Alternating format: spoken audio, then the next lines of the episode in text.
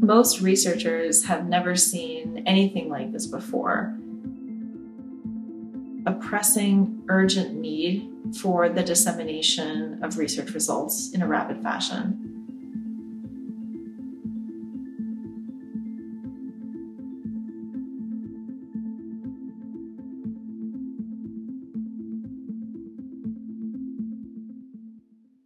Even though scientists have been communicating primarily through journal articles for many, many decades, the peer review process as we know it today is actually relatively new.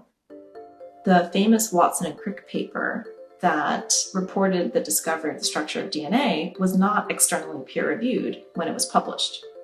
Albert Einstein retracted one of his papers from a journal when they attempted to send it out for external peer review, which he viewed as an insult.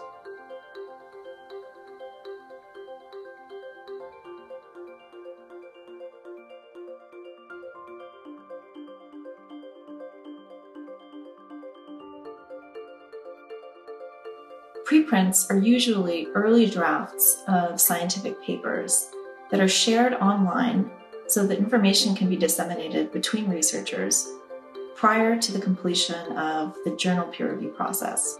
During the COVID 19 pandemic, researchers are posting preprints related to coronavirus at a much higher rate, suggesting that the research community is becoming more familiar in the biomedical sciences with the concept and benefits of sharing their work early.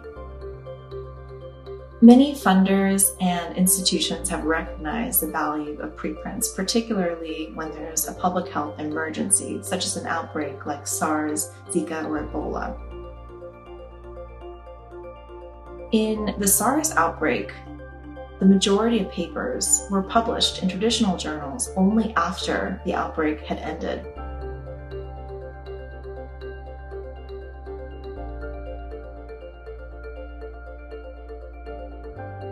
And as a result, they did not have the same impact they could have on public health.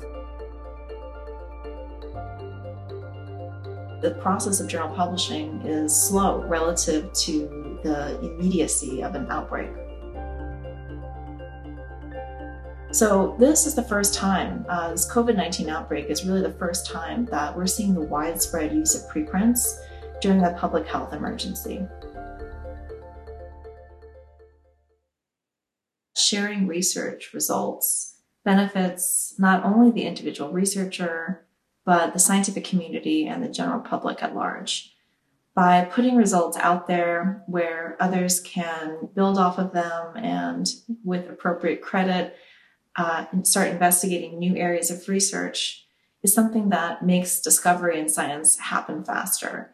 For example, studies that look at the persistence or transmission of droplets that occur in breath um, can be helpful for designing personal protective equipment or understanding how healthcare workers and others can protect themselves.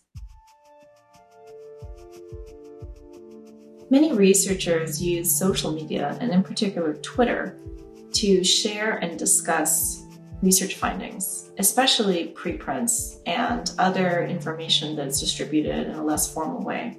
On Twitter, conversations on preprints can happen very rapidly and involve a flexible group of researchers who all bring different perspectives to their conversation. There is a kind of community, crowdsourced community attention on a paper. And that's important because by communicating publicly, researchers broaden the audience that they're they're speaking with. They're not just um, putting something out to a private Slack channel or discussing with their own labs or speaking to the people who can afford to be in the room at a conference. They're sharing something openly with the whole world. And there's also third party sites for preprints that provide commentary and organized review or rapid review The concerns around preprints in a pandemic are amplified by the intense media attention. In this environment, any new findings are newsworthy, and so there's the potential for incorrect information or information that turns out to be not robust to be amplified and disseminated to the public. Journalists or perhaps the readers uh, might not be aware of the provisional nature of preprints. It's very important that we have peer review to evaluate research that might be methodologically flawed or to identify problematic science um, as much as possible. The benefit of peer review is that it is a very thorough process. So there is always a danger that by trying to speed it up, um, there might be some compromises to the quality.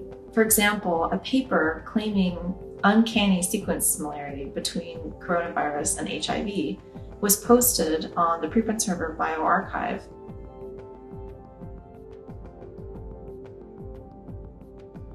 It garnered over 100 comments uh, over the course of a few days before being withdrawn by the authors voluntarily within 48 hours. So while this is an example of potentially damaging use of a preprint server to spread potentially harmful information, it's also an example of the power of community commentary to help correct the scientific record. Some journals are changing their policies and practices in response to the COVID 19 pandemic.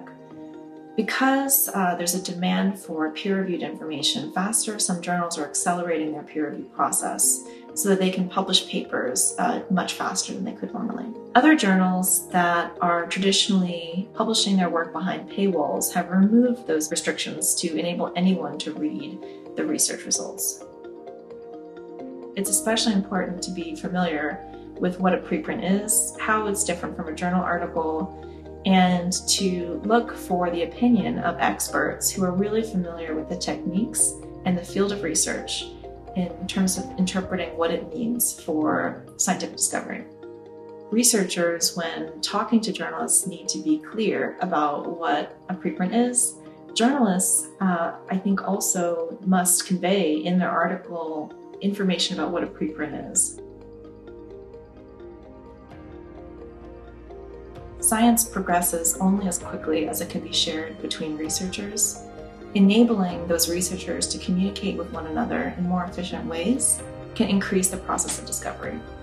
Opening up the peer review process to incorporate comments from readers that are outside of the traditional reviewer pool can also diversify the input into that peer review process. So perhaps enabling uh, community comment and encouraging community comment on preprint servers can complement journal organized peer review and make it even more robust. My hope is that a silver lining of this pandemic is that researchers will see new opportunities to change the way that they communicate to make it faster, more open, and more efficient.